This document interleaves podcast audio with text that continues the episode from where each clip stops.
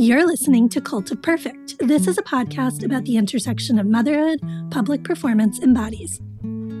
I also think that the performance of motherhood and domesticity feels very different to me than the reality, which is that care workers, domestic workers are majority women of color, mm-hmm. you know, paid domestic workers, right. and people are using paid domestic labor. And so I want greater visibility for care workers mm-hmm. Overall. I want to see someone be like, my house is a mess. And also, like, here's my nanny who's watching yeah. the kids while I'm making this reel about right. cleaning the counter, right? right or like right. organizing my Tupperware.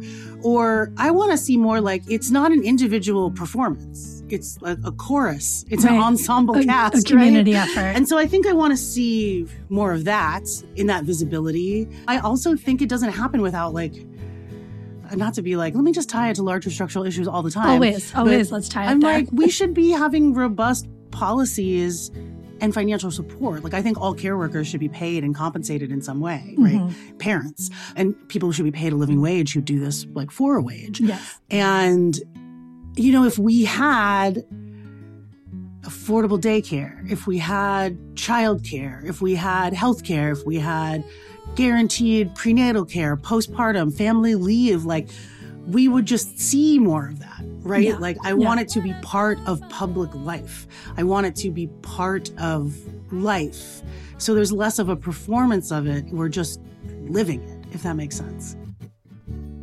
Okay, free list, this is where we leave you. To hear the rest of our conversation, as well as Virginia's interview with absolute icon Angela Garbes, you will need to be a paid subscriber.